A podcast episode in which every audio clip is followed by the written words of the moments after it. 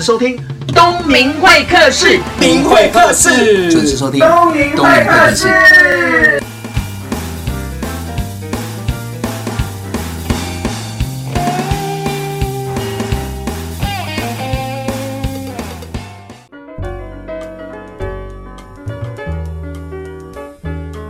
众朋友，东明会客室。前年我听了一场演讲，就是我的前辈廖明明老师跟他太太路德姐姐在一个聚会当中演讲。他的主题不是讲他的专业，而是讲他在台下，就是课堂上之后的身份，爸爸妈妈的角色，然后带四个孩子自学的那个内容。那为什么我会想要了解呢？因为我差不多在五年前从事教育工作的过程当中，有接触到我的客户的小孩。那那个小孩呢，是自学的孩子。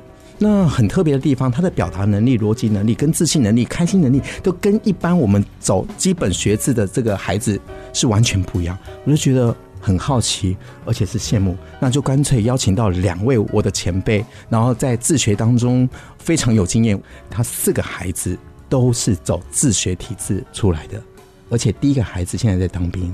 那我们欢迎我的前辈，企业讲师廖年明老师。大家好，我是廖年明。大家好，我是路德。那路德呢，就是年米老师的太太，也是合法的女朋友。那啊，这位是大家好，我是廖家贝，我是在这家里面最小的第四个啊，第四个，也就是刚刚有讲到这个前面的哥哥姐姐都是你的前辈，对对对，对，他们也算是实验品。你现在是 是好结果，对吧？那我们先想一下，跟听众朋友介绍一下什么叫做自学。年明老师，所谓的自学就是父母跟孩子一起学习哦、呃。我们都以为所谓的自学是怎么教孩子，事实上你会发现，你要教你的孩子很多地方你需要再学习。嗯，当然国语算术不用，但就除此之外，孩子的整个品格、生命的成长，父母会发现很多地方需要再学习。比如说，孩子不照你说的去做，那你到底要用管的，还是要用引导的？这个都是需要透过学习的。通常爸妈都是用讲的，你就做这个件事情。那你如果孩子有讲话，就打下去了。啊，那其实我觉得在家自学是一个全世界都是我们的教室，嗯，连学校也是其中一个教室。那还有一个部分是我体会，在家教育是一个生命的教育，它是我们的时间，我们的。生命，我们所有一切都放在这当中，为的就是去成就一粒种子。哇，这概念非常的好哦。那我听听这十二岁的加倍，什么是自学？嗯，老实说，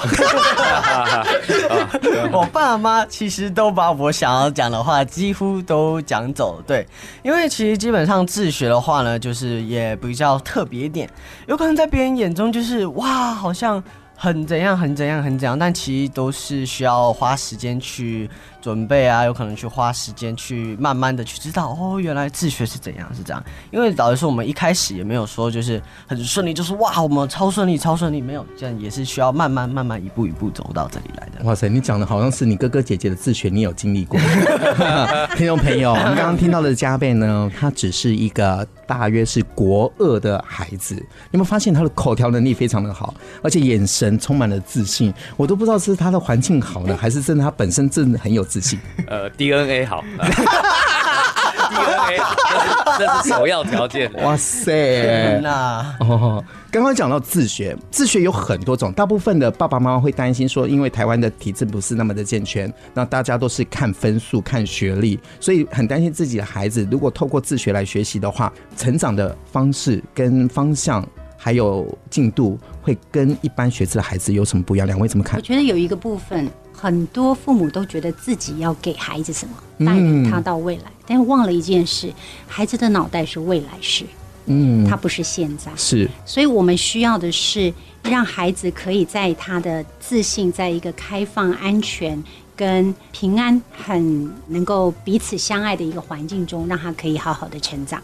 嗯，以至于他可以在他里面发出的一个呼召，那个 calling，我们讲的。让他可以往他的使命中去走。老师，那请教一下，因为你们有四个孩子，那四个孩子有不同的个性、兴趣，那又要走自学的这个路线，那两位怎么样去规划呢？基本上来讲，自学最重要的特点就是因材施教。是，比如说老二他喜欢运动，他走的就是全部都是运动居多。嗯、那老三当初的话，他是喜欢烘焙，所以我们就让他去学烘焙。嗯、后来喜欢宠物美容，就学宠物美容。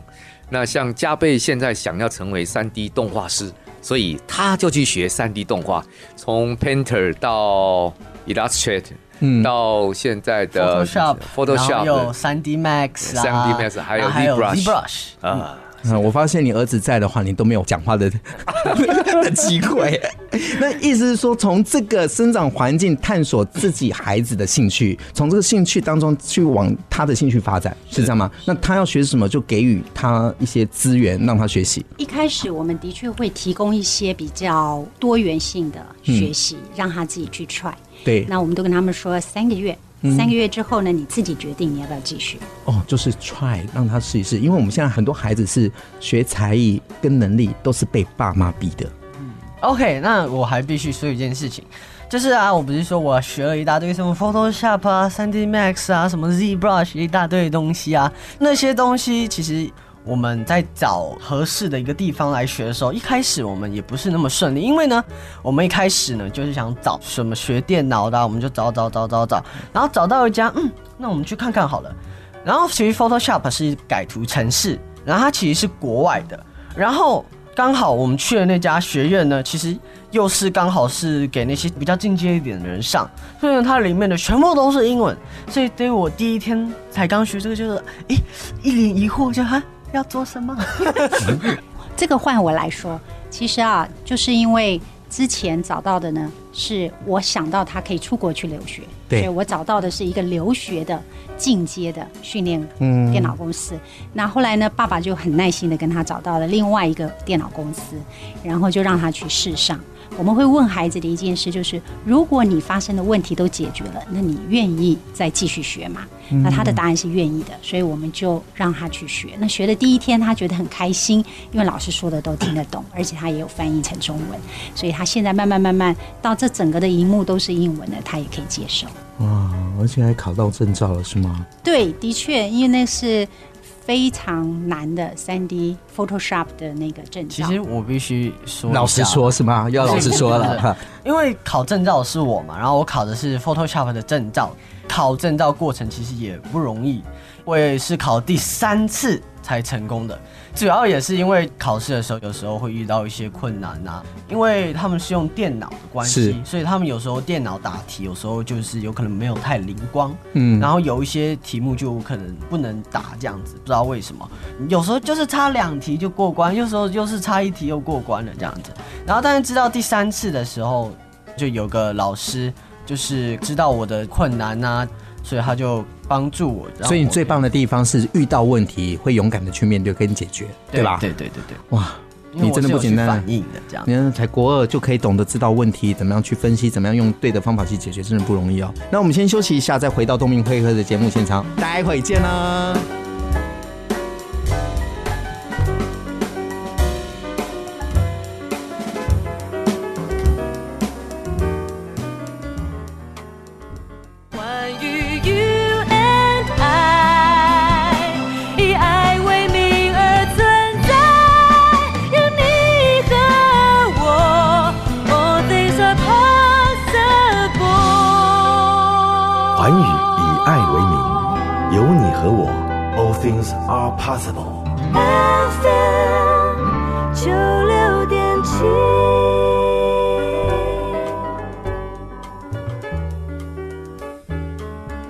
到东明会客室，我们这一集叫做“快乐自学行不行”。刚刚有讲到了，联名前辈呢有四个孩子，那第一个孩子正在当兵，也是台湾第一代自学方式的孩子哦。那简单来讲就是实验品嘛。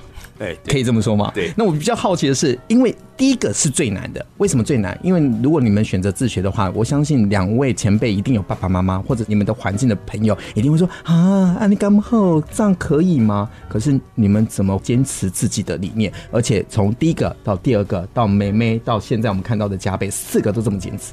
其实我觉得一个是很感恩我们的信仰。嗯那我们也有一个国外的团体，然后他跟我们谈有关 homeschooling 在家自学，嗯、然后也教我们怎么样子去寻找资源。嗯哼。那第二个部分是我们因为有一群在家自学的伙伴，嗯、所以我们会彼此资源，然后互相找资讯，然后大家可以一起学习。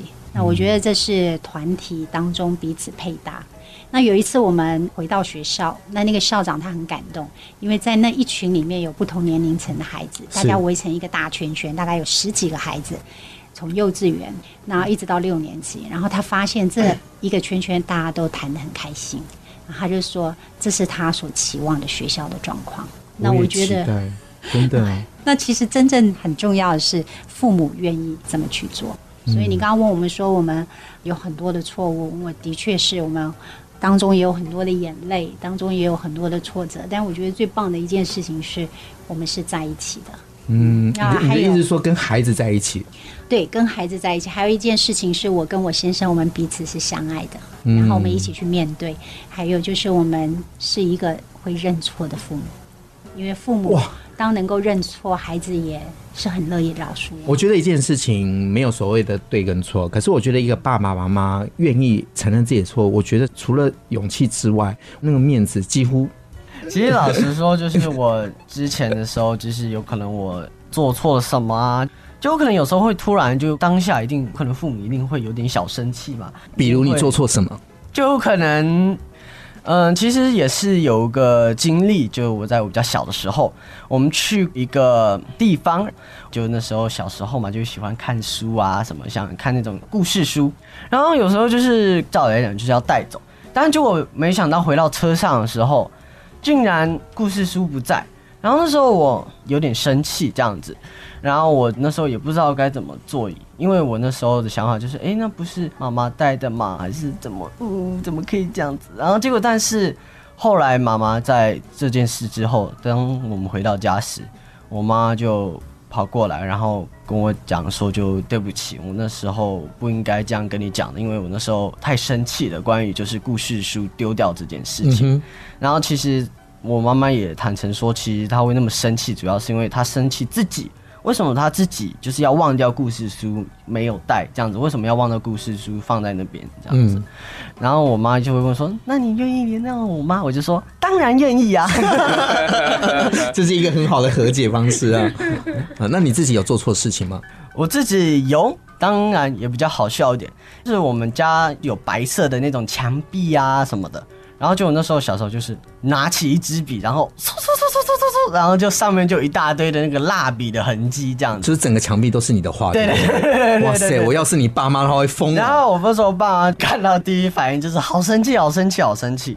但是后来呢，他就有点类似跟我讲说，虽然我们有看到你在白色墙壁上涂一大堆蜡笔啊什么的，但是我发现你很有活力。很有 energy，就是他们以另外一个方式，他们不是只有就是说骂，没有，他们也称赞说，虽然你说这件事发生了，但是你做的好的地方在哪里？所以你继续画吗？没有，这样就是我那时候听到，然后但是我爸妈还是加说，就是说哦，就跟我讲说啊，哪些地方可以画？我那时候听起来就啊，眼睛一亮，然后我就跑去那个可以画的地方去画，然后我下一次也没有去画那些白色的墙了。嗯、话说那些白色的墙，后来我就跟他说：“哎，我们来看看你的身高怎么样？”嗯，就帮他量身高。那这一量呢，我们四个孩子都有，所以我们不管怎么砌墙，就是那一面墙还是留着他们的身高，就是你们的回忆耶。那个像路德带孩子，我们经常会有很多的展览，嗯，或者是各种的，都会带他们去看。嗯，我还记得那次去看米开朗基罗的画展，对，然后回来之后，我们就想也要来个米开朗基罗。嗯、问题是米开朗基罗是把画画在天花板，那咱们家不可能让孩子画天花板。对，于是刚好我们的那个楼梯上刚好整排都是玻璃，所以每个孩子就挑一片在那边画《创世纪》。到现在您看已经多少年了，上面还有孩子的那个画集啊，还留着两个。哇！刚刚我真的吓到，因为一个国二的家辈竟然可以口条能力那么好，可以把家里的事情这样子讲出来。我比较好奇，你跟同年龄的孩子能相处吗？可以啊，因为我自己在家里面也是会有多接触一些关于外界的东西啊，有可能现在流行什么啊，嗯，有可能像现在不是有一些小孩说什么传说对决啊，什么东西的那种游戏啊什么的。然后其实老实说，因为我会就是去找去看，是因为我觉得说就是去跟别人沟通啊，知道别人兴趣是什么也很重要，因为有可能有一些人想要找你讲话嘛。然后如果你也可以说啊，我也知道哎，然后呢，那当然对面那个人会很开心，因为你知道他喜欢什么，然后也会开启他的那个讲话的大门，然后一直跟你讲话，跟你讲。那会不会都是你在讲？不会，整个同袍当中在一起相处，都是变成发言权都是在你。不会，因为我有时候会去问一下，就是说啊，你有没有什么事啊？然后他们在讲话的时候，我会比较安静一点，就专心的听他们讲完他们的话。哇，你好贴心哦。谢谢。所以自学的孩子比较好处的地方，就是他的观察会比一般的孩子敏锐。其实大家一直对于自学这一块，嗯，一直觉得说好像他是被关在家里。是啊。其实刚刚我们说了，自学是全世界都是我们的教室，是学校也是其中一个教室。因此我们在。带孩子的时候，任何一个出去，包含便利商店啦，或者像今天来到这里环宇广播电台，嗯，东明就是老师，然后这里面所有的工作人员，工作人员也是他的老师，嗯、他从这里就可以去观察，而且透过跟你们的互动，还可以学习怎么样子应对进退。真的哎，那我再问更深入的问题，因为自学这个阶段哦，通常第一时间都是父母一定要有一个要有时间陪同嘛。那四个孩子都是露德姐从头到尾开始照顾吗？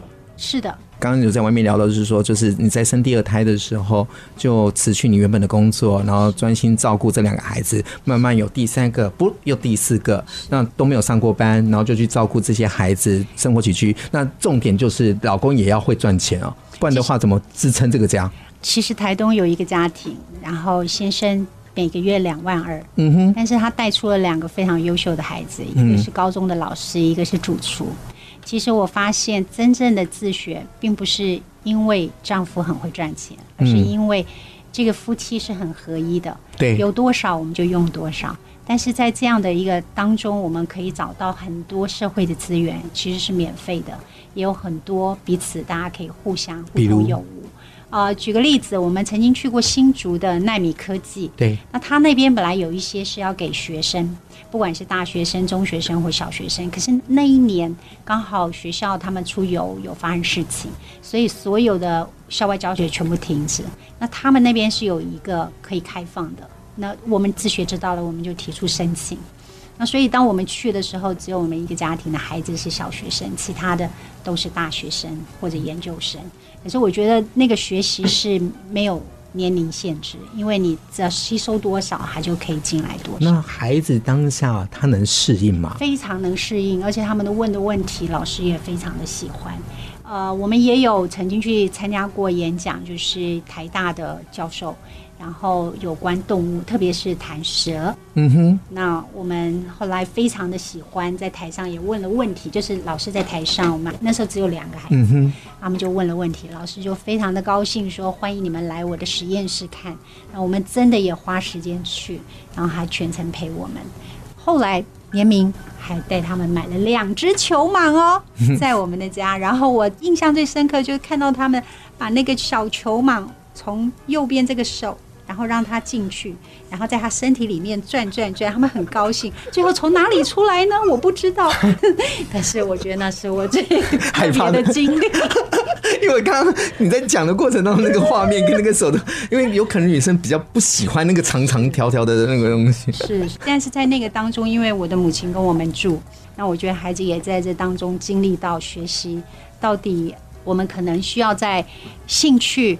跟长辈的想法当中去取得平衡，平衡。那我也从这当中去体会到，就是如果我们禁止，我们的孩子就关了这一扇门。真的。所以，如果所有听众身为父母的，如果可以，请你们。多说可以做什么，尽量可以让孩子去尝试、去启发，因为未来的世界是在他们的手中，未来要拯救这个世界也在他们。因为这个世界改变的太快了，那最怕的就是自己不变嘛。那现在孩子他的可能性有很多，如果我们一直跟他说不，或者是只要他乖乖认真念书，我觉得可能未来会比较辛苦一点。未来辛苦，而且这个世界一直在往前走。这些孩子他们要跳跃式经过的时候，他们面对的冲突跟压力也会比较大。真的，真的是要勇敢尝试哦。所以，听众朋友，如果你有孩子，我会鼓励你让孩子多一些尝试，才知道自己行不行。那他的潜力可能就是因为你这样的给他一个开放的空间，他才知道自己可能不可能。好，我们先休息一下，再回到东明会客室的节目现场。可以，待会儿见。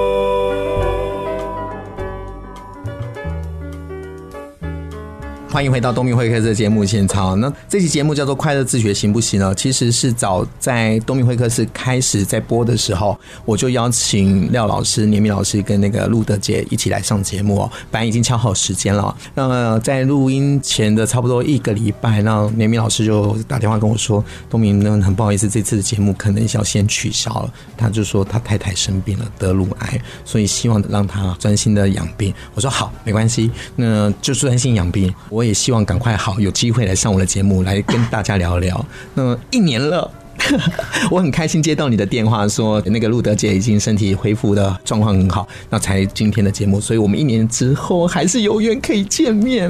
非常高兴可以来这里，真的。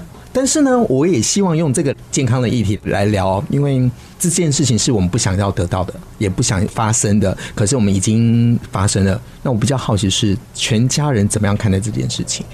我因为是健康检查检查出来的，其实我完全没有任何的感觉。嗯、那知道之后蛮惊讶的。那我觉得我很感谢年明，就是他在这个过程中很真实的陪我，嗯哼，让我可以感觉到被接纳。因为感觉到被切了，好像就不是女人。就是那个时候，觉得自己是不完整的。只是当我在崩溃的时候，我觉得信仰对我来说还蛮重要的。我觉得我体会到一个，就是无论我外在怎么样，我都是很完整的。可是我觉得我需要跟我的孩子做一个很重要的表达爱的心，因为我需要准备开刀。所以我们在开刀的前一晚，我们大家就坐在一起。那我就跟他们说：“妈妈是爱你们的，但是我现在有一个风险，就是我可能在开刀房里面我就醒不来了。那我想问大家，就说如果今天这是妈妈的最后一个晚上，我想问问你们，有没有什么是你们觉得很遗憾没有跟我一起做的？”所以你的回答是什么？其实我那时候应该是国小六年级左右喽。差不多，嗯，然后我那时候，其实我那时候的回答就是，我我觉得我干嘛互动啊，就是算很多的这样子，但是我最后就是说，可不可以多抱我一点这样子，抱抱这样。那哥哥姐姐说了什么？哥哥姐姐的话，我觉得也是要由他们来说，其实会比较恰当一点，因为他们说了什么，我要说，我也不能太明显的说出来。嗯，当然，因为这是很 personal 的事情嘛。那我觉得的确，就像嘉贝说的，他们是成年人，所以我们尊重他。可是我要说的时候，我听完以后，我非常的感动。而且在我开刀的这个过程，他们果然照着他们所说的去努力去面对，还有也做出他们想要完成的事情。那这个是让我很珍惜。我觉得我们不要等到我们生病了，我们再来问孩子这句话。嗯，我觉得我们要常常问我们自己，我们是不是已经做了？有一天我临时要离开这个人世的时候，我都可以毫无遗憾。那更重要的是，我看到的最最棒的是相处。我觉得我，呃，没有遗憾。就是如果今天我真的离开了，我会说我很感恩，因为我把我生命中最精华的年日，嗯，最好的时间，我也把我全部的生命送给了我的孩子。那我相信他们会带着我的爱。好好的活下去，这也是我妈妈所给我的。嗯，我觉得我们给孩子最好的礼物就是他们预备好，即便没有我们，他们都可以快乐平安，而且知道怎么样好好爱自己的生活下去，跟人相处。那年明老师当时的你，我个人的人生观就是说，去珍惜我们在一起的时间。嗯哼，也就是说，当我们能够珍惜在一起的时间，而不是把它用来争吵，嗯、我相信彼此无论在任何时刻都可以走得没有遗憾。就是我可以走得没有遗憾，对方也可以走得没有遗憾。嗯，真的没有争吵吗？两位？当然有啊，因为怎么会没有呢？当我知道我有的时候，我跟他说：“哎，我想要。”你有什么？你要讲。我有乳癌的时候，然后呢，我就说啊，我们要去医院里面，然后要去看诊的时候，然后我就跟他说：“我希望你陪我去。”然后他就说：“好。”那一看那个时间呢，他。三点就有一个访谈，所以他变成两点要离开。是，那我们那时候约的是十一点多，我们想应该没有问题，所以我们就去。没有想要这个医生呢，实在是太火红了，所以一直到两点、呃十二点、一点，到甚至他要走之前都还没有轮到我。然后结果他就离开了，结果没想到这一次这个医生是在告诉我说，你开刀要面对什么。我一看到那个影片我都哭了，因为实在有点可怕。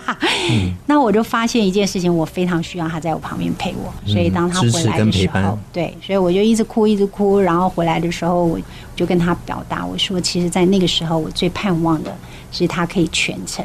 那我们是不是排一个时间再回去谈？然后。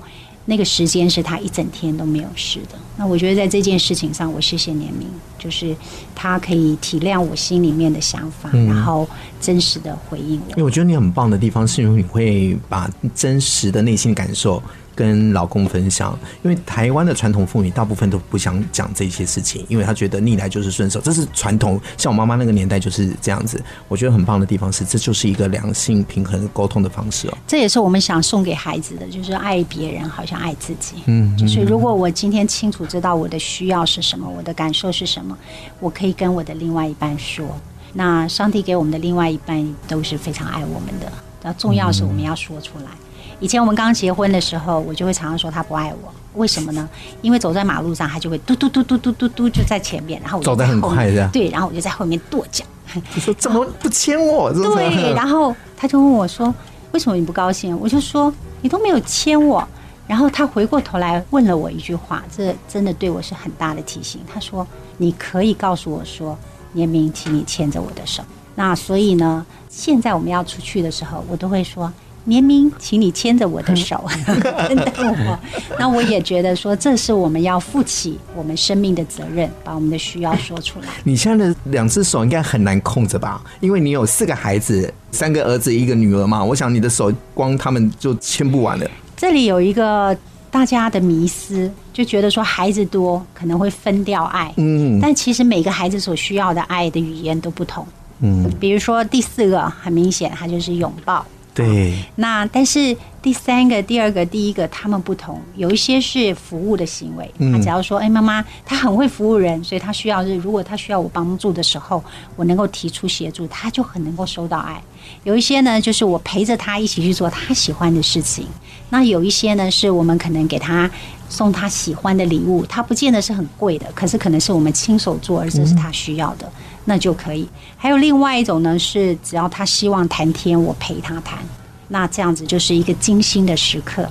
我觉得那五种爱的语言，如果我们很清楚的话，其实我们跟人相处是蛮轻松，而且也可没有距离，是的，而且是舒服的，是的。就是出于和善，所以是吗？是。的，所以跟加倍散步就可以得到一个结论，有没有？嗯，经常在跟我抢老婆。哦，他很习惯就挤到我们中间来，真的哦，没有，小时候是这样啦，小时候现在也是这样子，天天也是这样子。哎，卢德姐比较好奇，因为看过来就是你长时间在陪伴这四个孩子的成长，你怎么样去发现这些孩子的天赋？首先应该说什么是天赋？嗯，天赋就是乐此不疲，闻一知十。嗯，所以呢，我讲几个部分。呃，比如说我们有一个孩子，他是小时候，你可以看到他坐在那里，然后什么都没有动，但是他表情他会有一些话语，所以呢，后来他在演戏这一部分上，表演艺术他就学了很长的一段时间，我们给他。然后第二个呢，我们有一个孩子在两岁的时候，有一天跟我讲说：“妈妈，你来看。”然后我就走到门框，看见他两只手、两只脚就啪啪啪啪啪，然后就上去。我问他说：“你什么时候学会的？”他说：“我没事的时候就学会了。”这是老二，我刚听起来是老二。对，我说因为我完全不知道，我们也在忙家事，有时候会不清楚他的状况。那没想到他就做，所以他就在各式各样的运动中表达他非常强烈的需要。像三岁半的时候，他就坚持说他要买一双五岁穿的那个。直排轮，对，然后我就真的去放下那个，觉得他可能太小。我觉得这也是父母需要去学习。就有些他上面的年龄是要七岁以上、十岁以上，可是如果今天你的孩子非常坚持，也许你可以试试看。好像 Lego，我们的孩子也是在两三岁的时候要我买。那我回去组合，他就立刻拆掉，叫我再做一次，他就在旁边看。那我就告诉他说哪个顺序是哪个。到了第二次结束后，他拆掉的时候，他就说：“妈妈，你可以不用再做了。”他就自己从头到尾把它做出来。嗯，那我觉得这是一个我们注意跟孩子相处的时候，看到他在什么地方，他可以一直做，一直做，一直做，废寝忘食的做。嗯，像我们有一个，对，他在做那个西点，比如说糕饼啦。披萨、面包啦、饼干啦，然后那些东西就是每天我们的那个餐桌上都是面粉，然后就会一直做、一直做、一直做。这应该是姐姐对不对？对对对，因为我都看你们的粉丝也都在分享这些事情，我觉得很有趣。当然，孩子还是会改变，可是我觉得在他想要的时候，我们是不是可以放下时间？而重要是我们陪伴，然后每一次都看到他的成长。还有最重要，我们肯定的是他们的态度，嗯，而不是他的成果。因为态度是可以。完全这样子去传承的。如果今天他考一百分，我称赞的是一百分，那一百分不是常常有。可是如果我说的是你非常的专注的学习，你在事前预备，然后你也认真的考试，当然上帝也给你好的机会，所以我们要来庆祝。那他就会发现，认真的读书，认真的去预备，然后认真的考试，这件事情对他来讲是很重要的，他可以持续的被肯定。哇。听得好感动哦！我觉得自学的家庭竟然有这么多感动的故事，是吗？当然是啦。好，我们通常这一段会有一首歌要送给自己，那有没有什么歌要送给听众朋友？呃，我想就送《可爱的玫瑰花》。为什么呢？因为这是我当年第一次碰到路德的时候。呃，我们去平林欢乐对对碰未婚联谊烤肉，我在游览车上唱的那一首歌。是可爱的玫瑰花，哎，是的，终于赢得美人归。所以，听众朋友，这一首《可爱的玫瑰花》也是两位的定情之歌，那也送给听众朋友，希望你们能感受到他们两位的幸福哦。送给大家，《可爱的玫瑰花》。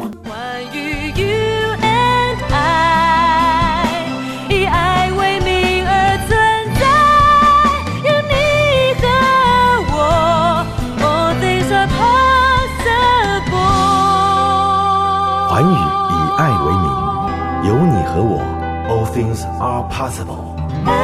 FM 九六点七。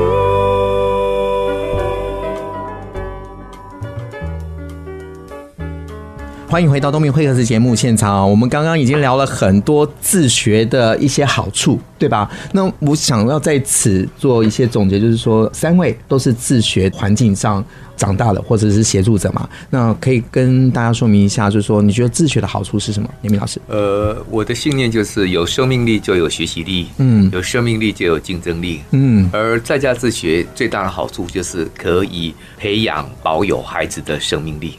哇哦。保有孩子生命力是很重要哦。嗯，那我觉得在家自学有个最重要的地方，是我们可以在一起去面对我们生命中的挑战，嗯，然后也可以一起去庆祝，一起去享受我们成长的过程。对，那这是一个非常棒的生命的学习，以至于这些孩子他回到呃学校或者回去到职场，他们也学会跟那里的团队一起。庆祝，一起学习，也就是知道说如何好好的生活在爱自己的情况下，可以与人相处。嗯，那我们一般来讲会担心哦，就是我们一般呃不了解自学的人会担心，是说自学的孩子会不会跟社会的需求有点落差，或者是没有办法衔接。其实这里有一个很大的迷失点，就是认为说自学是关在家里，是因为我们再一次澄清，就是全世界都是教师嘛。对，所以反而他接触的大人，他接触各种不同年龄层，他看到我们的应对进退，包含我们买一个呃吸尘器，那吸尘器的服务人员来，嗯、然后教他怎么做，那包含。电脑我们需要修理，然后那个服务人员、维修人员来，那他也可以学习，所以反而他是在生活中，他清楚知道每一个人都是他的老师，而他自己也学到了一些，他也是可以乐于分享的地方。嗯，所以其实我觉得提早接触社会，对他反而对社会的脉动是息息相关的。我觉得这个对自学生来说是一个很大的优势。好，那最后我们还是要回到我们今天的自学主角十二岁的嘉贝，那你怎么看自学这件事情？怎么？其实 对我来说，自学是。比较自由一点，可以有很多的发展性啊。因为自学并没有说你要成为什么样的人，没有没有这个答案。你要成为谁？你要有可能想要成为律师啊，你想要成为医生啊，你想要成为一个很多不同的职业啊，是什么什么什么都可以学习。而且我觉得一个比较奇特的一点的好处。就是以不同的角度去看一件事情，看同一件事情，因为有可能说啊，我觉得我这件事好衰啊，我就可能有些人说啊，我好衰啊，这个怎样发生什么事？那有时候你可以想一下说，哎，这样子其实也没有想象中那么坏，因为有时候用不同角度去看那件事情的时候，会有不同的想法。然后你有不同的想法，你就会想下去，你就想说啊，我可以有很多想法，然后我可以想一大堆的东西啊，可以想象一下。对我来说，就是比较自由一点。比较自由一点，嗯、开心吗？对，很开心，就开心的那种自由。我们家的孩子基本上都是放山鸡，呃，真的，对，你这个形容很好，哎，啊，应该是说就是一个空旷的环境，让他去闯。那反正我们大人就是陪伴他，如果受伤了，我们就给他鼓励安抚。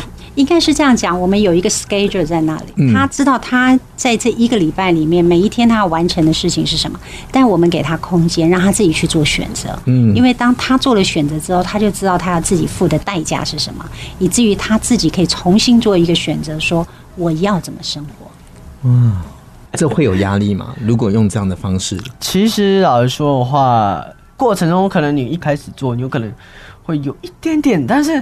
你越出去越往越后面的时候，你会发现，哎、欸，好像越来越有，就是一种非常可以掌握，对，熟能生巧。就是你可以发现，慢慢很快就发现说啊，我可以去什么，我可以做什么，然后我未来可以有什么想法，有什么方向可以去走，这样子。哇，你很棒哎！有没有觉得说你跟同年龄的差异过大？你很早熟哎，你会不会常常被人家误会你是高中生或者是大学生？嗯，有时候会啦。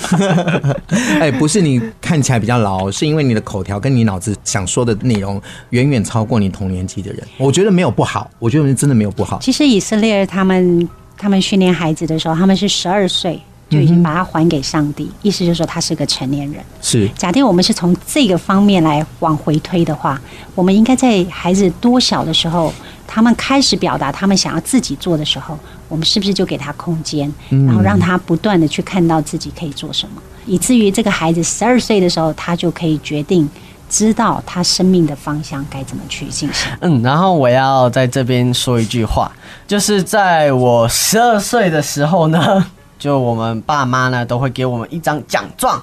然后就讲到你的特质啊，你是有可能有是开朗的人呐，你很你可以做什么东西啊，做什么做什么的。每个人都有，每个人都有。然后呢，我自己在我十二岁时给我的礼物，你知道是什么吗？我不知道，就是成为一位负责任、成熟的男人。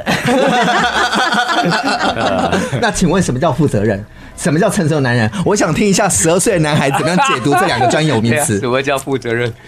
负责任娶人家，哎、欸，这是老爸的版本，就有点类似，就是对于你自己所做的选择，这已经是你自己要去负责，你自己要去承认，嗯，而不是其他人来帮你解决了，不是，这是你要自己来，嗯嗯。那第二个呢？然后成熟的话，大概就是比较偏。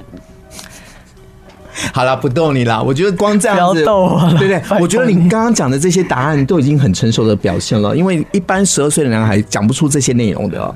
那有时候我在想说，你到底是一个老灵魂，还是因为你爸爸妈妈给你的那个自学环境非常的丰富，才会有这样的呈现？我觉得这是好的，请你要记得你是最棒的，好不好？那这一集很特别的地方是邀请到年明老师以及他的太太路德姐，还有最小的孩子叫做加倍。对，那你就听到那个自学的环境的孩子讲话都是比较有逻辑跟自信的。这也是希望听众朋友，不管你是小孩子，或者是你有小孩子的爸妈。我会鼓励你创造一个环境，让小孩子勇敢的去面对，勇敢的去接触自己想要做的事情，让他尝试之后才知道什么要，什么不要，那发展才会有更多的可能性。好，那有机会再邀请全家人一起到东明会客室现场，好吗？好，好，我们有机会见喽，拜拜，拜拜，拜拜。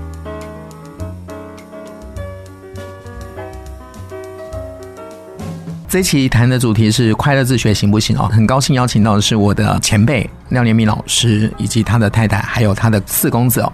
因为我接触过自学的孩子，好像他的自信程度以及表达能力都会跟一般学龄的小孩子是不太一样。我想听众朋友今天应该很有感受到，听到加倍的口语表达力，很难相信他才国中二年级吧。嗯，我刚刚在访问的过程当中，我觉得从父母的口中来叙说自己的孩子的成就跟骄傲的那个眼光，我真的过目不忘。所以，听众朋友，如果你的孩子的优点，我觉得你不用在背后说，我觉得你要当面的跟他说，你的孩子有哪些是做好的。再来就是在这一集当中，我们刚刚有提到的是路德姐在去年当中得乳癌，那全家怎么样去面对这件事情，她也做了一个很好的示范跟诠释。所以遇到不开心的事情，最重要的是你怎么样找到全家人的支撑的力量，让自己勇敢的前进，我觉得很棒。虽然从我的角度看，加倍是一个很早熟的孩子哦，可是我觉得没有不好诶，他只是提前跟社会衔接。我觉得这跟一般的孩子是不一样。刚刚录完，在外面拍照做纪念哦，寒暄了几句哦。我觉得很特别的地方是，加倍主动竟然来握我的手，谢谢我的付出，让他有很多的收获。天啊，他主动来握我的手，诶，才国中二年级，诶，这么早熟，让我印象深刻。听众朋友，你的孩子不是要让人家印象深刻吗？你自己是不是也要做到让人家过目不忘了？平常就要开始累积。这一集我看到自信就是从小累积开始。如果你没有自信，没关系，好好的努力，常常收听东明会客室，你就有自信。我是节目主持人王东明，我们下个礼拜见喽，拜拜。